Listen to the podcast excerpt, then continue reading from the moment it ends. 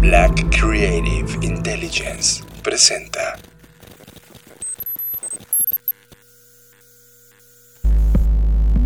Escuchas. Escuchas. Escuchas un podcast de Dixo. Escuchas Creative Talks. Creative Talks. Creative Talks. El podcast donde hablamos de creatividad, Futuro. innovación, Medios. disrupción Y emprendimiento. con Fernanda Rocha y John Black. Por Dixo, La productora de podcast más importante de habla hispana. por Dixo. Bienvenidos humanos, nuestras líneas del tiempo comienzan a colisionarse y se transforman en estas ondas sonoras que tú les dices podcast. Bienvenidos a las Creative Talks Podcast, el podcast donde hablamos de negocios, innovación, creatividad, diseño, arte, futuro, disrupción. Yo soy John Black y es un honor darles la bienvenida y presentar a Fernanda Rocha. Hola a todos, ¿qué tal? ¿Cómo están? Es un placer estar de vuelta como cada semana y el día de hoy tenemos para variar otro tema muy controversial de lo que está ocurriendo y nuestra actitud y percepción hacia el futuro después del COVID. Bienvenidos a las Creative Talks, este podcast se emite desde Dixo.com y les damos la bienvenida. Tema de la semana. Discutimos el tema que ocupó nuestra agenda a lo largo de la semana. Presentado por Black Trends. Las mejores tendencias sintetizadas para ti. Como ya lo he platicado en episodios anteriores, actualmente estoy en un programa educativo de centro que es una especialidad en prospectiva que se llama Diseño del Mañana. Y estamos en la recta final eh, de este programa, yo y mis compañeros. Y una de las tareas que se nos encomendó y que justo estoy trabajando en ello es hacer un cartel sobre algún dato. Y bueno, pues eh, dado que mi proyecto terminal que estoy haciendo en conjunto con Carlos Buenfil, a quien le mando un saludo si nos está escuchando, bueno, pues se trata sobre, sobre la democratización del acceso a metodologías de, diseño de futuros o de prospectiva. Y entonces pensábamos, bueno, para que esto ocurra, pues creo que la primera pregunta o las primeras preguntas que, tenemos que resolver es qué tanto piensa la gente en el futuro, qué significa para las personas pensar en el futuro. Y a partir de eso, bueno, evidentemente haremos lo propio con nuestra investigación, pero para términos de esta entrega teníamos que encontrar algunos datos, ¿no?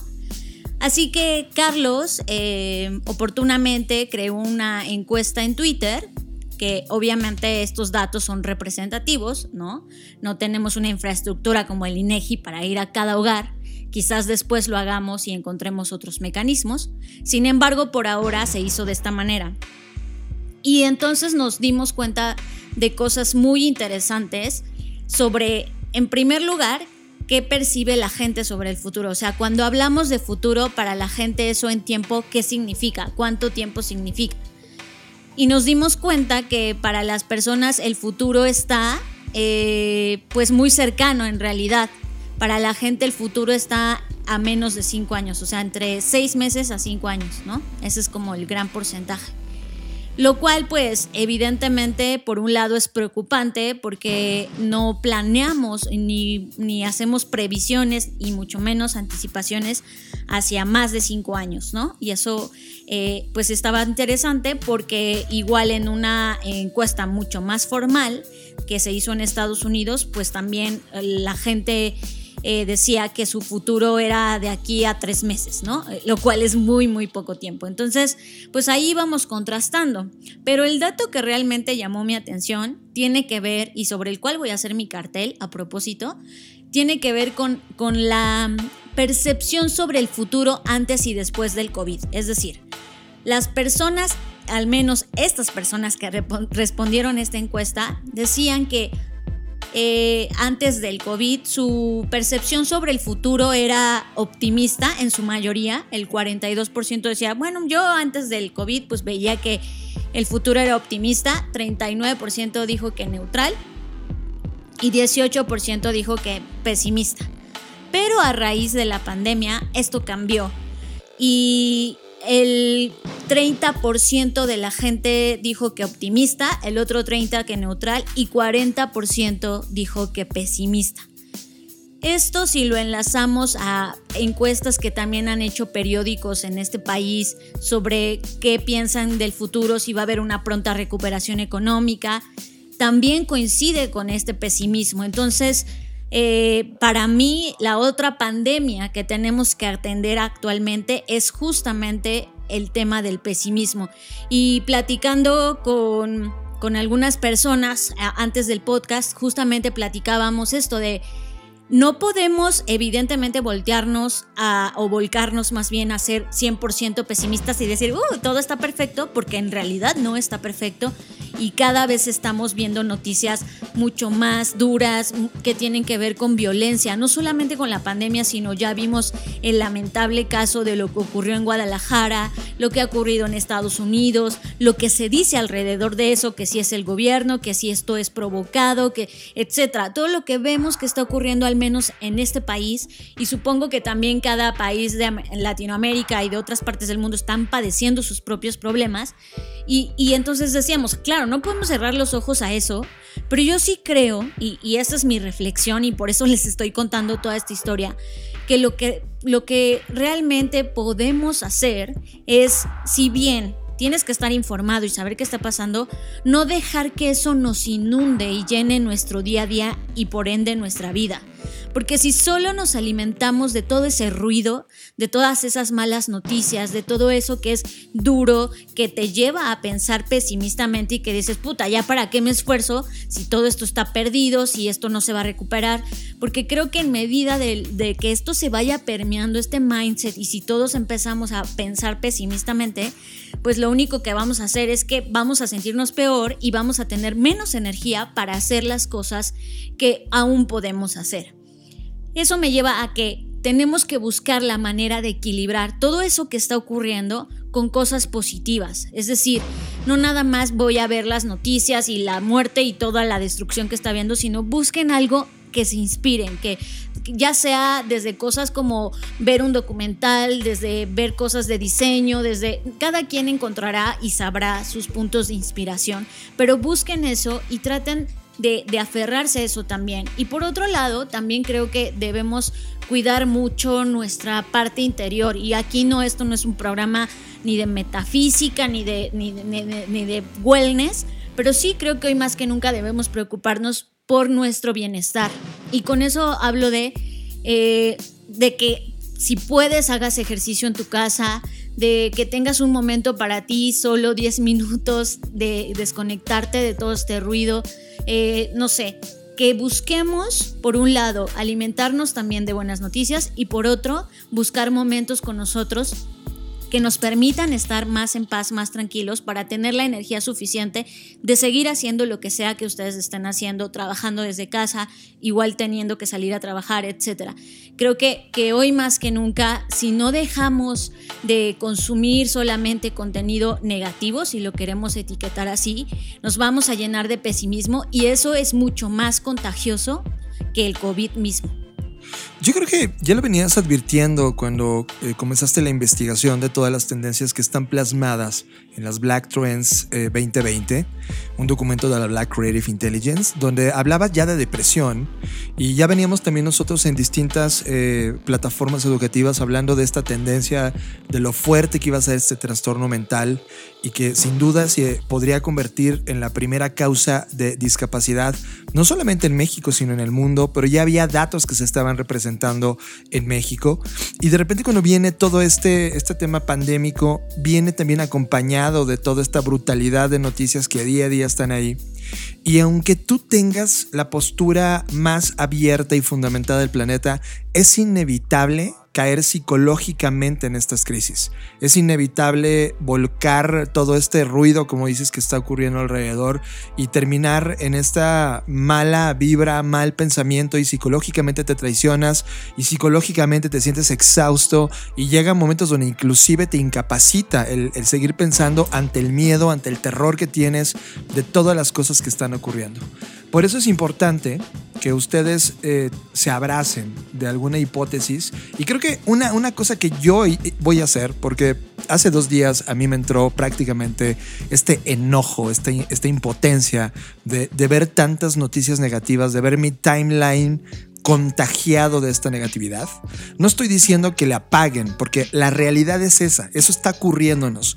Pero si tienes la capacidad de entender la realidad, pero también compensarla con inspiración, inspira. Creo que es un acto casi revolucionario en estos tiempos el que en el timeline salga una buena noticia, que salga una buena acción, que salga una buena herramienta, que salga algo de arte que te inspiró, que esté de regreso algún track de música que, que, sea un power up de tu día a día. Por favor, hazlo. Creo que ya no necesitamos seguir propagando de manera eh, viral estos contenidos que no provocan nada excepto miedo, ansiedad y temor. Y estaba leyendo, Fer, un pensamiento de, de, Buda, y yo no soy nada espiritual, pero en estos tiempos creo que es interesante y me gustaría leértelo. ¿Puedo? Buda y sus discípulos emprendieron un viaje por diversos territorios y ciudades. Un día, en que el sol brillaba con todo el esplendor, vieron a lo lejos un lago y se detuvieron Asediados por la sed y por el calor que en ese momento estaba, Buda se dirigió a uno de sus discípulos más jóvenes e impacientemente le dijo, Tengo sed, ¿puedes traerme un poco de agua de ese lago? El discípulo fue hasta el lago, pero cuando llegó, un carro de bueyes comenzaba a atravesarlo y el agua poco a poco se volvió mucho más turbia. Ante esto, el discípulo pensó, no puedo darle al, maestro esta agua fangosa para beber, por lo que regresó y le dijo a Buda, el agua está muy fangosa, no creo que puedas beberla. Pasado un tiempo, Buda volvió a pedir al discípulo que fuera hasta el lago y le trajera un poco de agua para beber.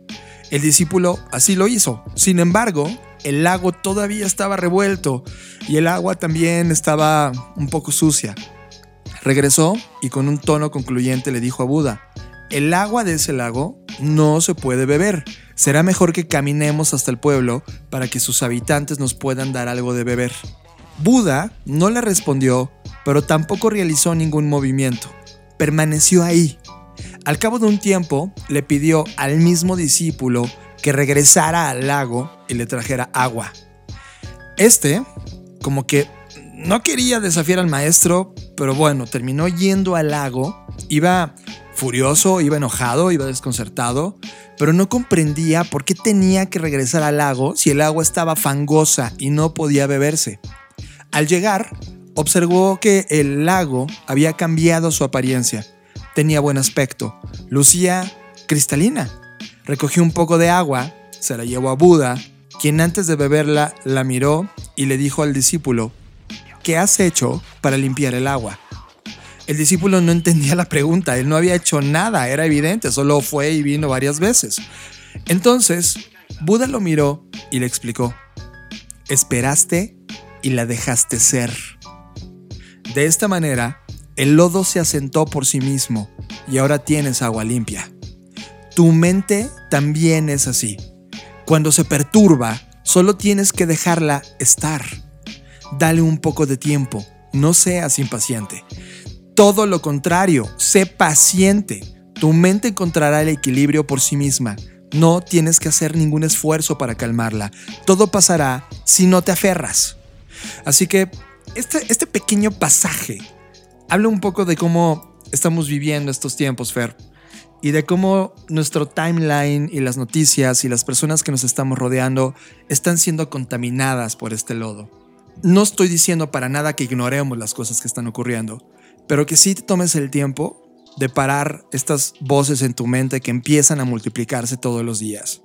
Por miedos, por presiones, por expectativas, por proyectos que no se logran, por el miedo económico, porque entendemos que hay millones de personas que no tienen trabajo el día de hoy y tú eres un tipo afortunado que sí lo tiene y que sí todavía tiene cosas, pero depende de tantas más que necesitas tranquilizarte, escucharte, dejarte ser y darte la oportunidad de que tu mente tome calma.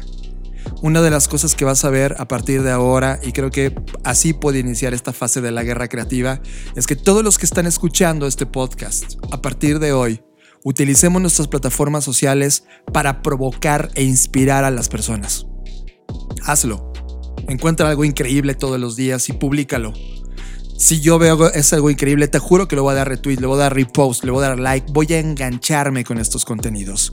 Así como hoy en día está reinando este caos y es importante saber que existe, también necesitamos hacer la antítesis de eso. Así que si estás escuchando este podcast, usa el hashtag Creative War en cada uno de los posts que haces y que, y que, vas a publicar. Yo lo voy a hacer y no me voy a cansar. Y creo que poco a poco podemos provocar esta guerra a través del timeline de cosas que nos inspiran y que nos vuelvan una vez más a regresar a este círculo virtuoso de la creación. Estás escuchando Creative Talks Podcast. Y cambiando abruptamente de tema y yéndonos a esta, este mito que, que se que ha permanecido durante mucho tiempo en, desde el punto de vista de marketing digital sobre que las redes sociales son o no para vender.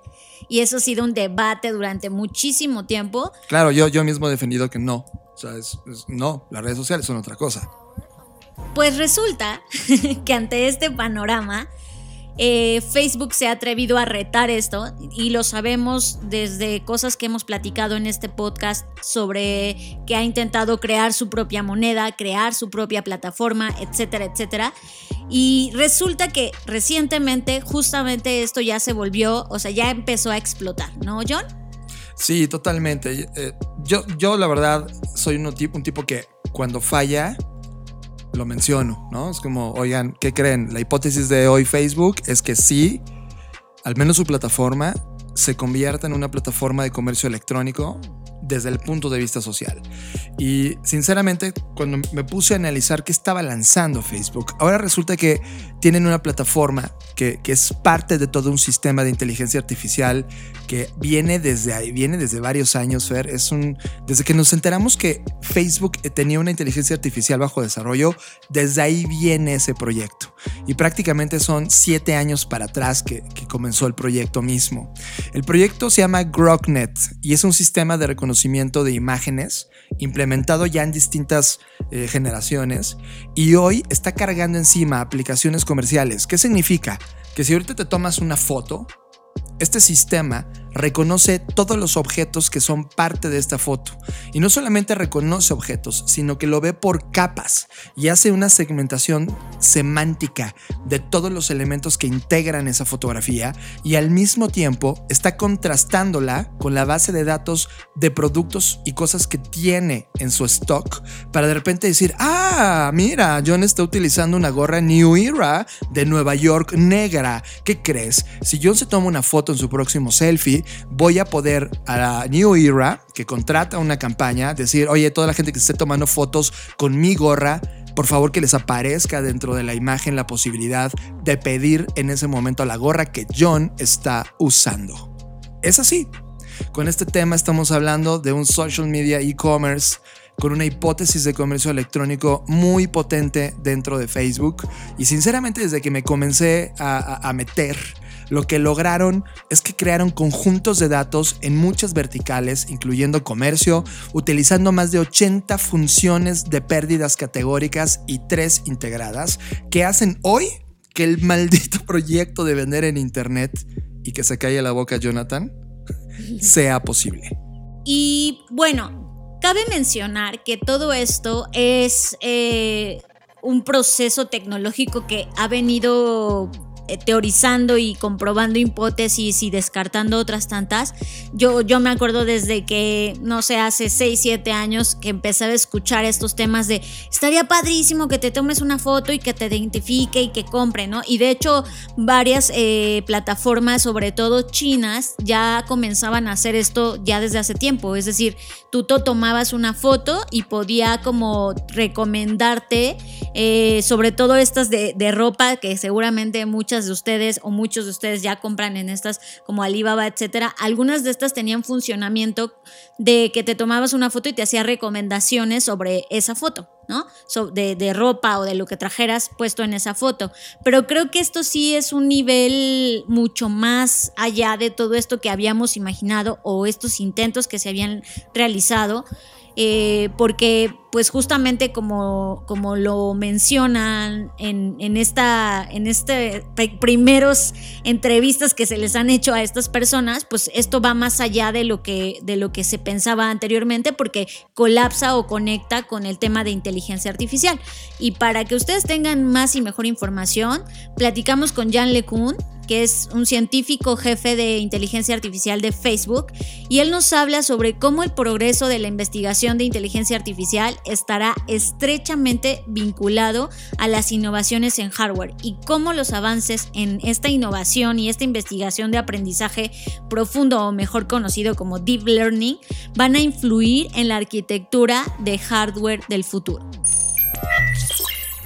My name is uh, Jan Lequin. I am uh, Vice President and Chief AI Scientist at uh, Facebook, and I'm also a professor of computer science and data science at New York University.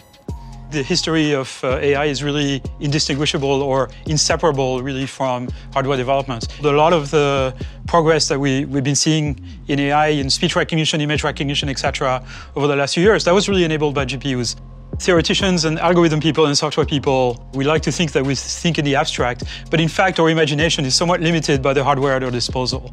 And so it's very important for the hardware community to build the right things because it will influence the you know technological progress as, as we go forward. Uh, embedded devices, your car, uh, you know your lawnmower that you know mows the lawn by itself, your vacuum cleaner, your smart camera, your mobile phone, uh, your augmented reality uh, glasses, all of this is going to require very low power, low cost uh, neural net accelerators, basically. This might require to reinvent the way we, we do arithmetics in, in circuits. There is sort of a standard way of uh, you know, computing products and sums of, uh, of numbers in computers, uh, which you know, make the result accurate.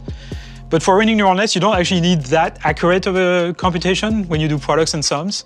And so people are kind of trying to design new ways of representing numbers that would be more efficient. So that's a really interesting uh, domain of investigation. Hardware influences the progress of science and technology.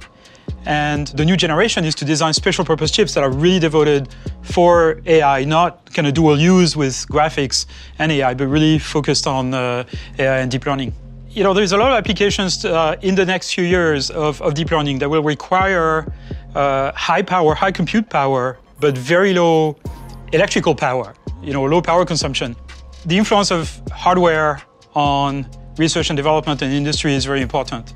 And so what really is clear from the history of uh, neural net and AI is, is that the type of hardware that people ha have at their disposal influences the type of research they do even though we like to think that you know we think in the abstract and we can come up with any kinds of idea, regardless of the hardware we have, the type of hardware we have really influences research. So the type of hardware that is being designed for the next decade is going to influence where AI is going, and that's I think a very important point.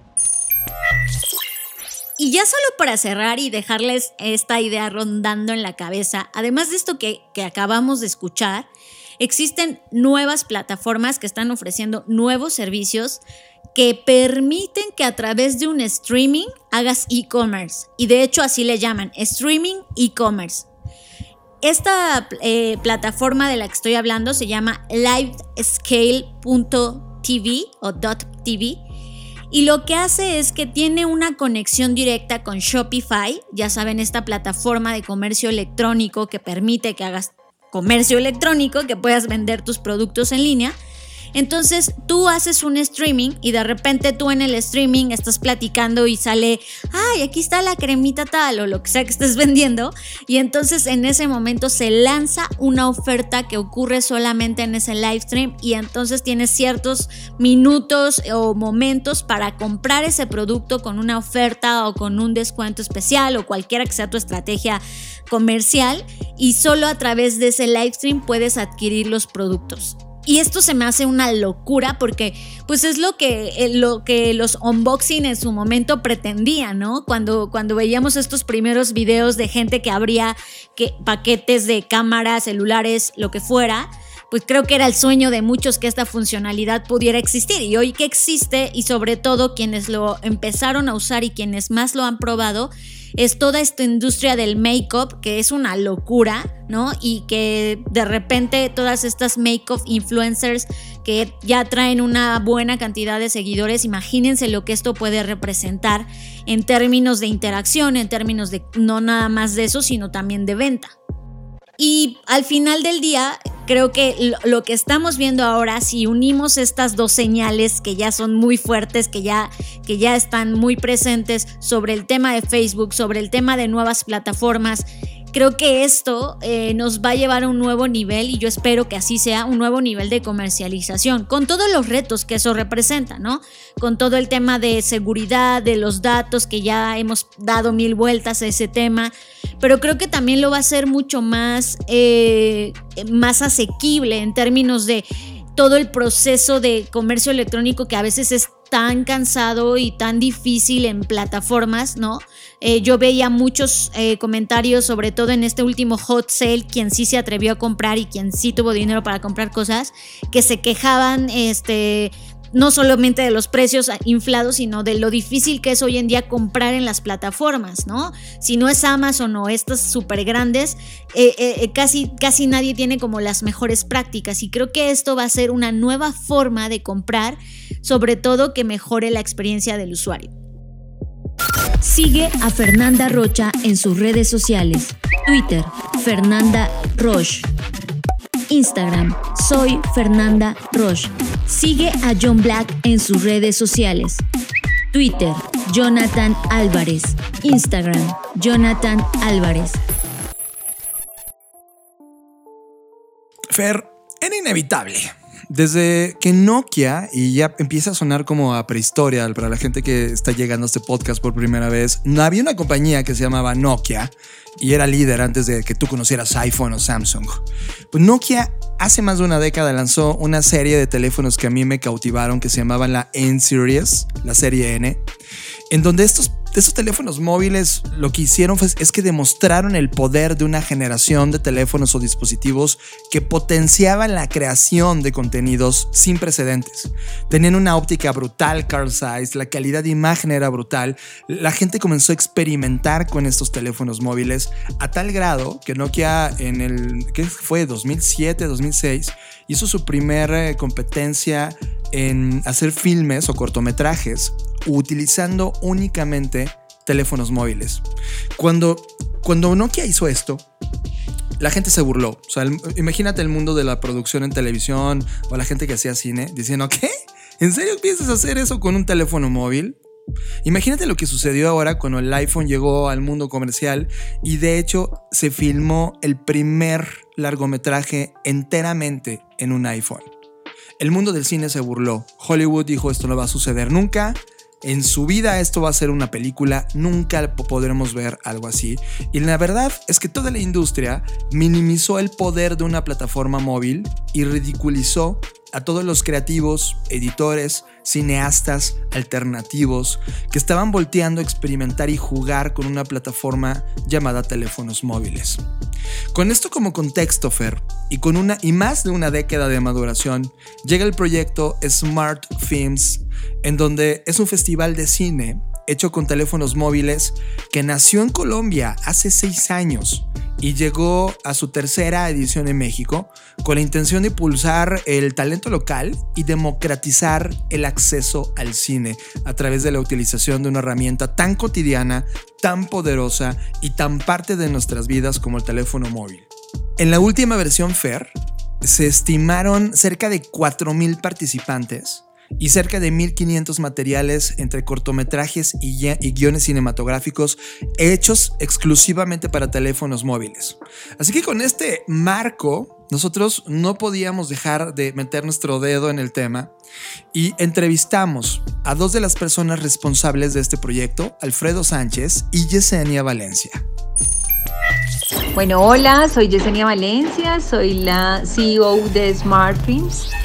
Em, y bueno, y cofundadora de este festival.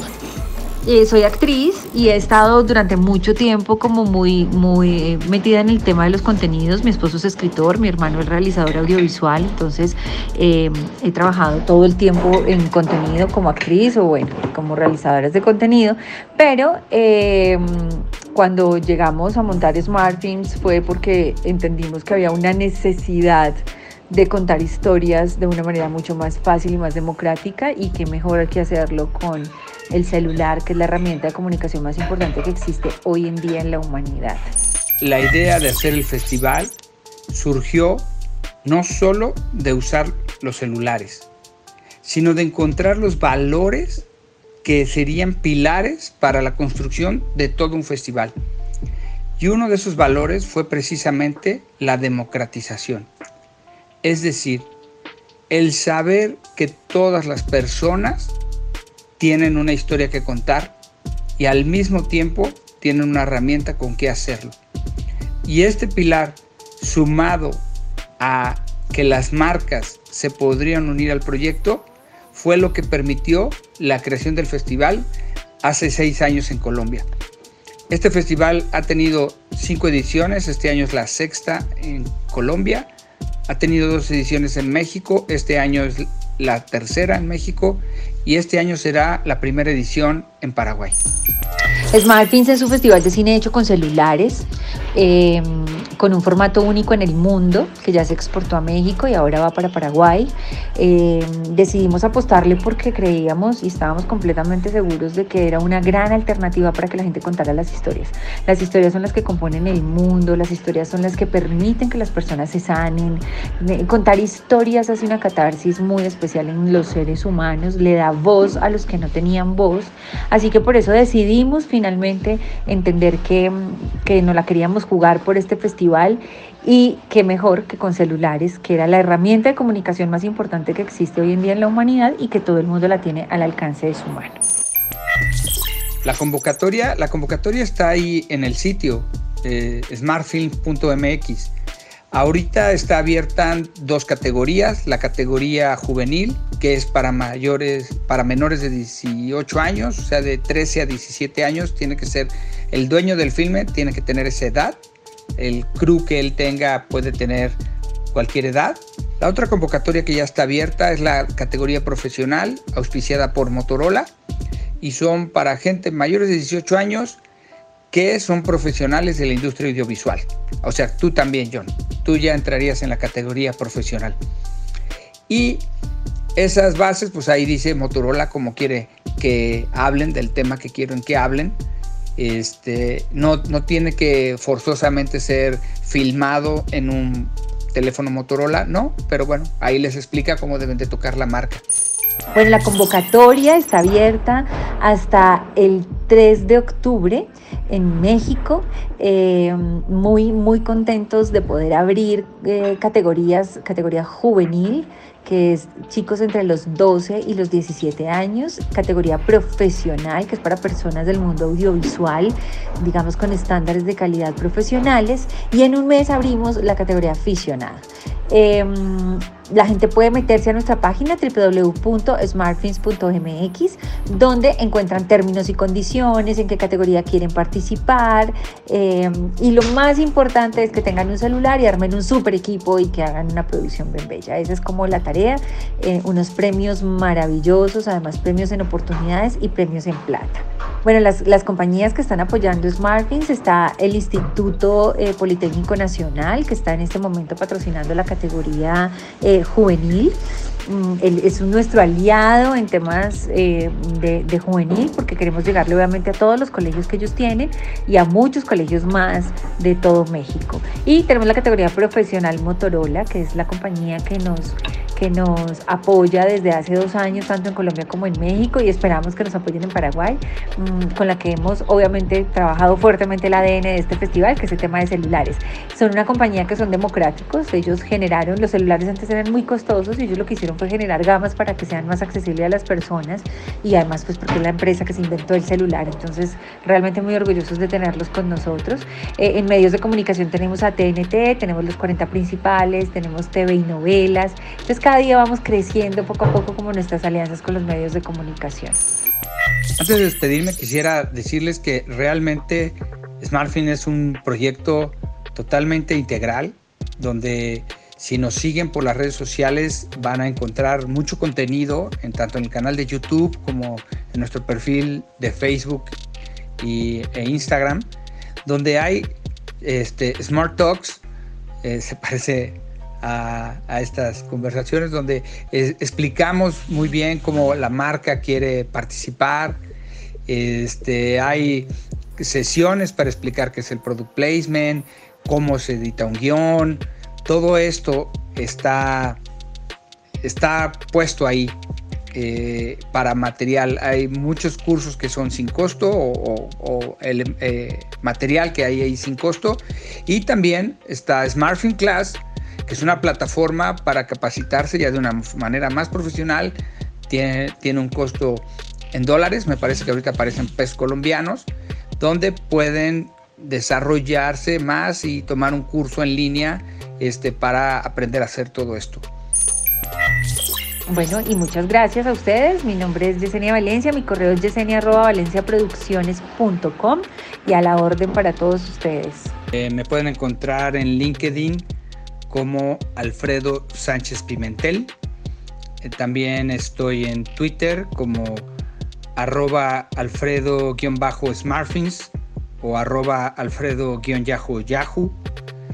Eh, también me pueden encontrar en WhatsApp al 55 37 17 16 24 o mi correo a gmail.com Lo que a mí me parece más interesante de todo esto es que finalmente se está tomando en serio, o al menos se está haciendo este esfuerzo por tomar en serio que las historias que se cuentan a través de teléfono móvil al final del día también son historias. Y, no tiene que ver eh, el tema de si lo grabaste en qué, con qué dispositivo, sino la historia per se.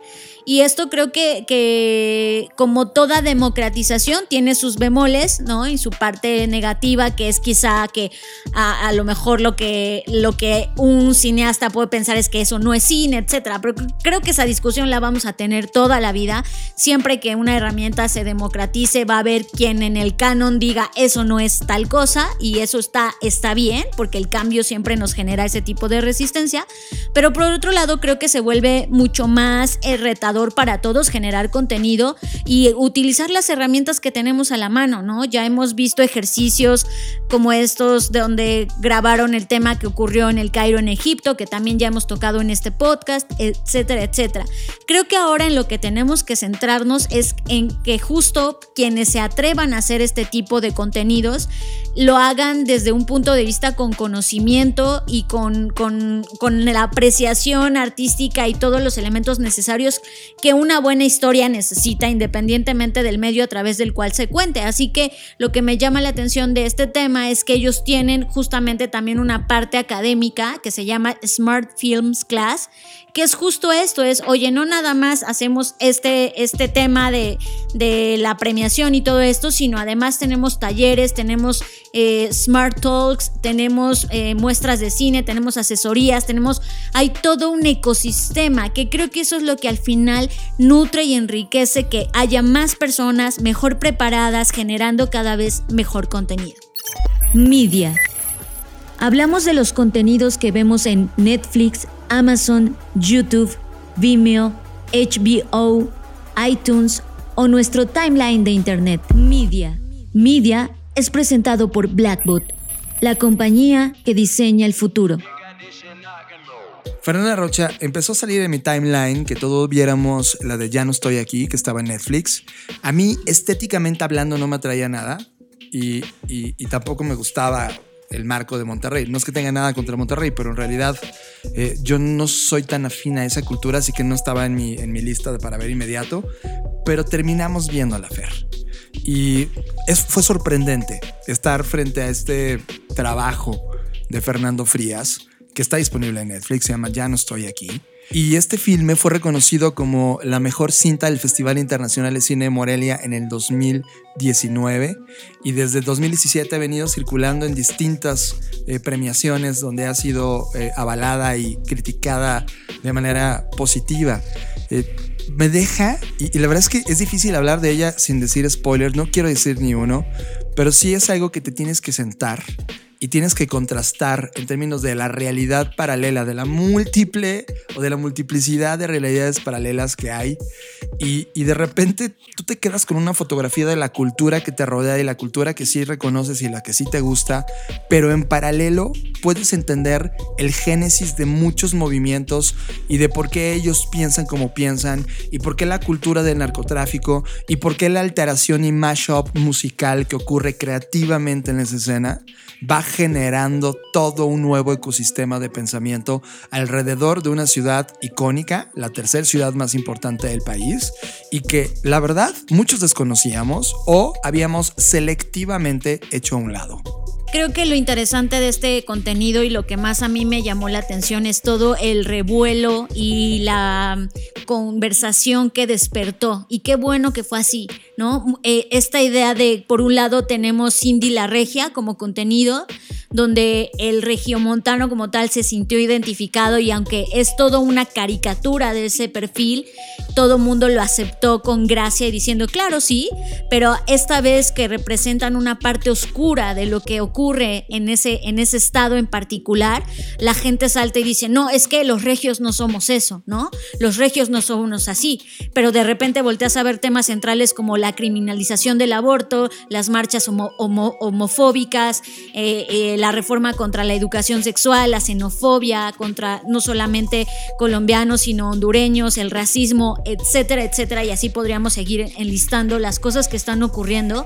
Y entonces dice, claro que no te representa, porque representa todo lo negativo que tienes, que no quieres voltar a ver y que ha hecho un constructo social que está reventado en muchos sentidos y que es un secreto a voces que nadie quiere aceptar. Y eso es lo que me gustó, este contenido que despierta estas críticas, qué bueno que las despertó, qué bueno que despertó a los artistas también sobre el tema del lenguaje visual, que está de verdad, cada cosa está bien pensada, está donde debe de estar, la, está cargada de simbolismo. No nada más es el personaje y su historia, sino el arquetipo del viaje del héroe dentro de una cultura, el constructo que es como atravesar literalmente toda una odisea para poder existir y sobrevivir es una exquisitez la fotografía, cada escena, cada gesto, cada la, cosa la que música. ocurre. Es, es, es toda una locura. Es de verdad, eh, creo que, que, me recuerda mucho a esta película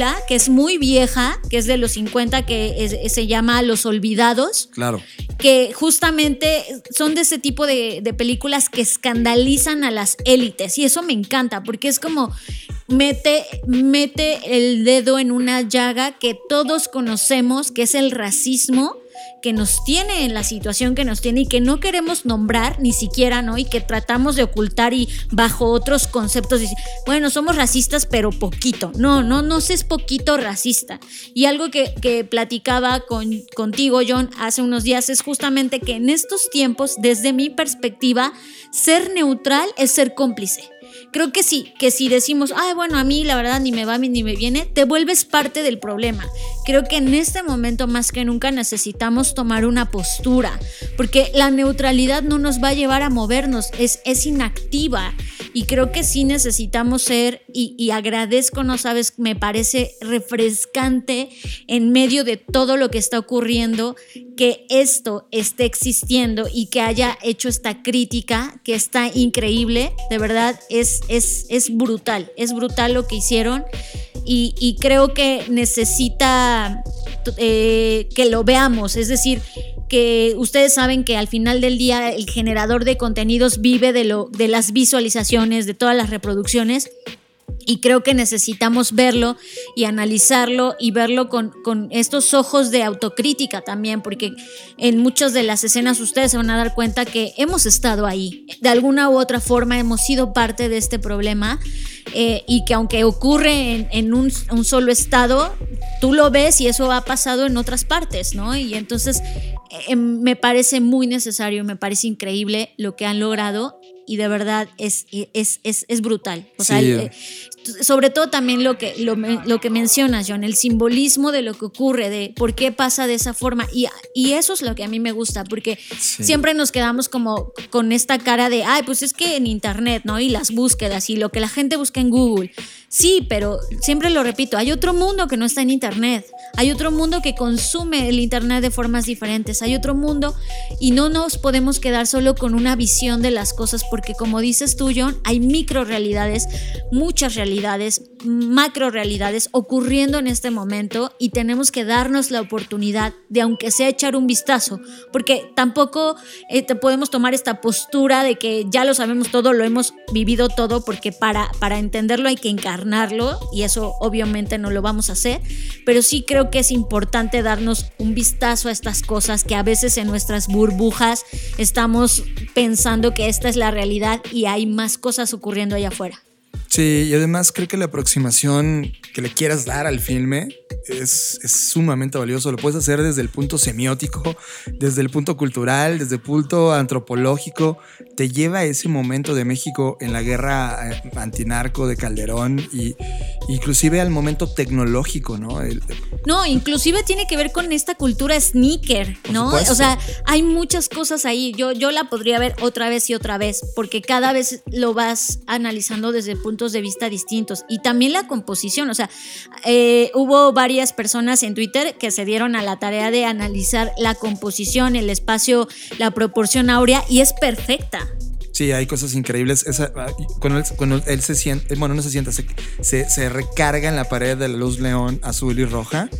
¿Qué momento? Ahora también eh, culturalmente ha trascendido la conversación y por ejemplo hoy llegó a mi timeline alguien que agarró la portada del disco Demon Days de Gorilas y le puso Colombias Terco Days en lugar de Van a Demon Days. entender por qué, no les vamos a decir Sí. eso, y van a decir, ¿y eso qué significa? Pues véanla para sí. que entiendan qué significa. Yo, yo quiero imprimir eso y, y tenerlo en un cuadro porque, porque me representa al México que he querido yo selectivamente ignorar.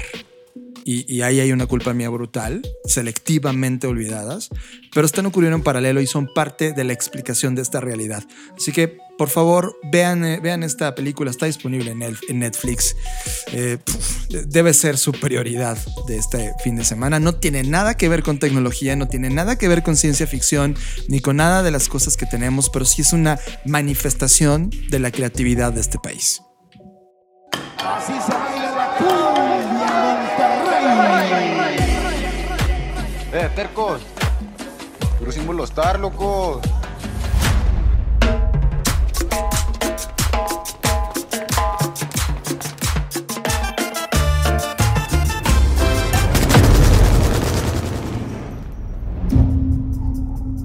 Siquiera te esperaron, culo. No mames, güey, yo no sabía, güey. ¿Ves? Por andarle pegándole la mamada jugándole el malandrito. Ya le de la vida a toda tu familia. Y no quiero que te comuniques con nadie.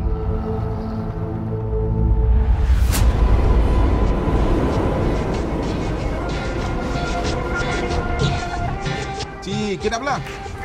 Eh, quiero mandar un saludo para mi raza.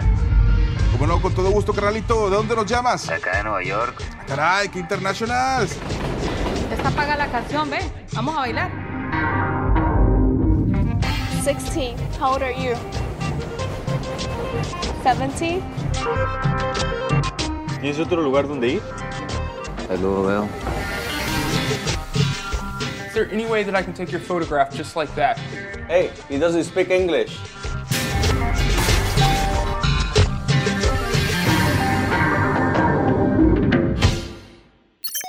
Tu voz. Este es el espacio para escuchar tus ideas, consejos u opiniones.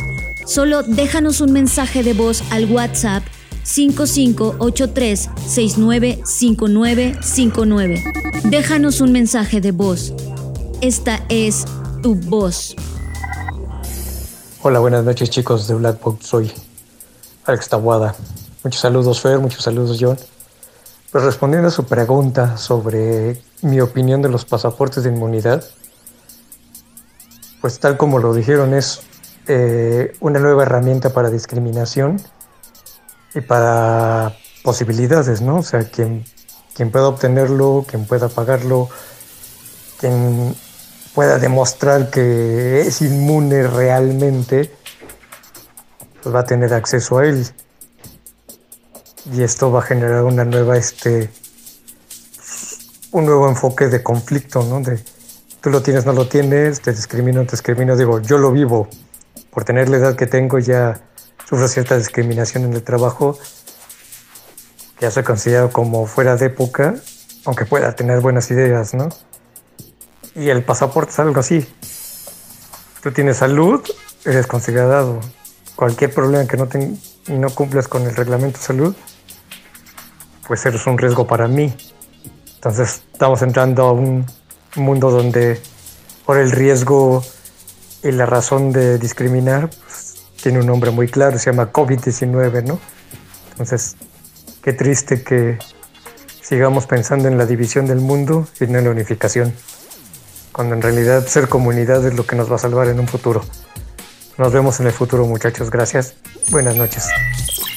Estimados amigos de Creative Talks, eh, aquí Said de nuevo reportándose. Yo sé que doy mucha lata, pero pues siempre eh, terminando de, escuchar alguno de sus episodios, pues uno queda muy motivado, con muchas ideas en la cabeza y todo esto también complementándolo con otros, otras alternativas de contenido, eh, en específico de podcast, que es lo que yo acostumbro mucho escuchar, tomando de referencia el capítulo que hablaban sobre la educación en nuestros tiempos, como pues a la mala todos, tanto universidades, docentes, alumnos, tuvimos que adecuarnos a esta nueva forma, bueno, no, no nueva forma de aprendizaje, pero sí a, modificar nuestros hábitos para, para aprovechar eh, una que otra de las ventajas que dan las herramientas didácticas, pues me pareció mega, mega interesante eh, cómo, va, cómo se va planteando estos paradigmas en el que Luego se nos olvida que lo importante de una universidad o una institución es el contenido, es su ecosistema.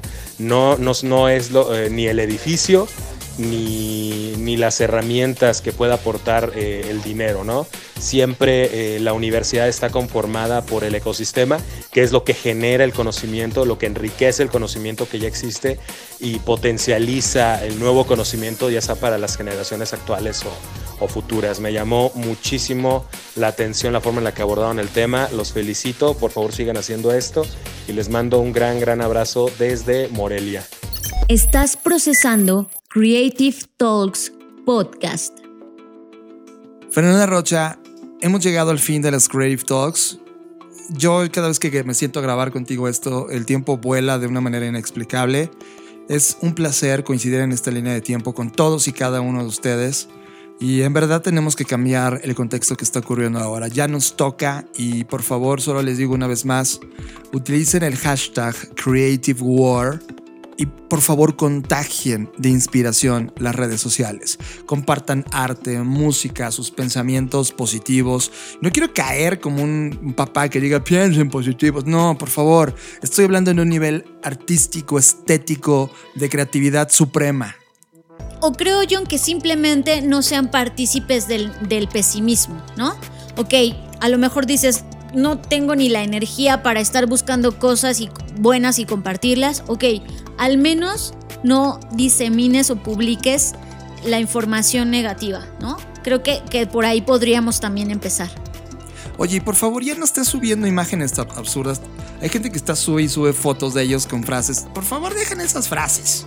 Es como de, si quieres en verdad inspirar algo, pon el ejemplo o pon cosas que te rebasan y que son magníficas. Sí, por cierto, ante eso eh, voy a hacer un blog post porque ya estoy cansada. Colegas del, de México, del mundo, neta, neta, dan mucha hueva sus fotos que ponen una foto de ustedes en la misma postura, porque hasta eso no tienen ni la pinche creatividad para hacer otra pose y una frase que dice lo que sea que diga. Neta, eso no es. O sea, y, lo, voy a, lo voy a trabajar. Prometo esta semana lanzarlo porque mm, ya no soporto eso. Ya no, ya no lo soporto. Elevemos la conversación y eso también es parte de la guerra creativa y la autocrítica es personal también. O sea, nosotros hemos pecado de eso y, y de repente volteamos a vernos en tercera persona y dijimos qué fregados hemos hecho. También he subido a las redes sociales una protesta pública que he hecho. Estoy utilizando la imagen de nuestra bandera. Sé que por eso me pueden meter igual a la cárcel por uso de, de signos nacionales equivocados. Pero en lugar de ser verde, blanco y rojo, estoy utilizando la bandera negro, blanco, negro. Y es porque estoy de luto. Creo que lo que estamos viviendo ahora mismo en el mundo necesita que nosotros entendamos esta realidad. Pero mi hipótesis que pongo en la mesa es, si ya todos estamos enfermos, con esta mentalidad de lo, que, lo mal que está sucediendo afuera, creo que necesitamos recomponer esta, este, este, este archivo que se dañó para volver a conectar con las cosas por las que vale la pena seguir peleando y seguir aquí y seguir mejorando. Si estás escuchando estas Creative Talks, eres una de esas personas. Así que por favor, inicia tu guerra creativa personal y llévate a ti y a la gente que te rodea a otro nivel. Sácalos de esta mediocridad intelectual y de malas noticias que está ocurriendo ahora. Que inicie la guerra creativa y que inicie ahora. Yo soy John Black, gracias por escucharnos. Recuerden que en mis redes sociales me pueden encontrar arroba Jonathan Álvarez, tanto en Instagram como en Twitter. Y en verdad, me encanta, me encanta estar frente a ustedes y bueno, a través de este audio y compartir estas ideas. También, al final de esto, antes de cerrar el programa, vamos a dejar algunos audios que felizmente nos dejaron, Fernanda. Por fin despertaron. Muy bien, gracias por eh, mandarnos sus opiniones sobre el tema del episodio pasado. Me encanta escucharlos. Y saben que estos audífonos, estos audífonos más bien, estos micrófonos siempre están abiertos a lo que ustedes que sea que quieran decir. Así que muchas gracias y espero que sigan enviando sus, sus mensajes, sus dudas. Gracias a las personas que nos han mandado correo, gracias a, a todos los webinars que hemos dado o a estas charlas a las que nos han invitado. Es un placer. Y bueno, pues ya está. Eh, yo soy Fernanda Rocha, a mí me pueden encontrar en redes sociales como arroba Fernanda Roche, R-O-S-H. Y por último, tengo que decirles que ya está nuestro documento de Y ahora que hago traducido al inglés eh, y ha sido bien recibido. Afortunadamente ya lo empezaron a descargar, sobre todo en la India, eso es muy interesante. Y bueno, pues gracias a ustedes, porque sin ustedes nada de esto sería posible. Así que no olviden seguir a Blackbot en todas sus eh, plataformas digitales como Blackbot Rocks. Nos vemos en el futuro.